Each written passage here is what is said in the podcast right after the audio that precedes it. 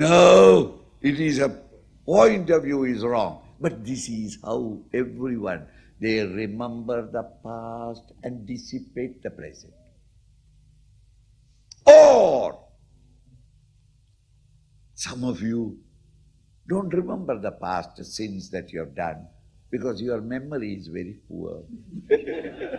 you do one mistake and then bump into the second mistake, and you have forgotten the first mistake. Some people have not the memory. But you have got the imagination and fancy that you are very sure that the future is going to be completely helpless, hopeless. You are afraid of the future, anxieties for the future. Why did you start some business? Swamiji, this is not the right time to start business. Why? There is a nuclear threat in the world. so what? Swamiji, the nuclear, you don't understand. When the nuclear threat comes, everything is going to be blasted into mere ashes. Huh? So, therefore, I don't want to invest at this moment. See how illogical?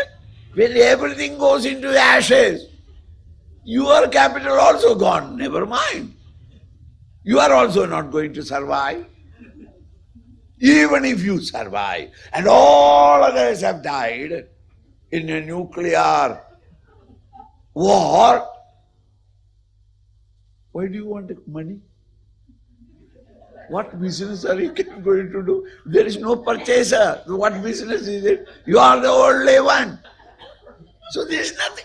To any intelligent man, everything that is happening in the world, there is no devastation or tragedy. It is all comedy. Life is a tragedy to those who feel. Life is a comedy to those who feel. Look at gravity.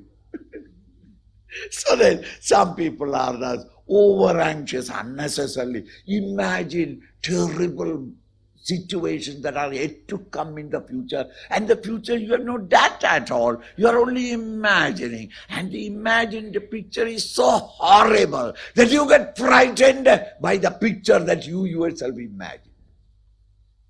This is another method of dissipation.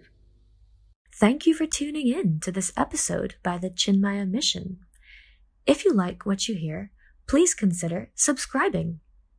If you're looking for exceptional and detailed content on the Bhagavad Gita and how Lord Krishna's advice to Arjuna is relevant to the hurdles you face today, or understanding your mind, or explanations on Hindu scriptures in easy to understand English, the Chinmaya Mission YouTube channel is the place to be.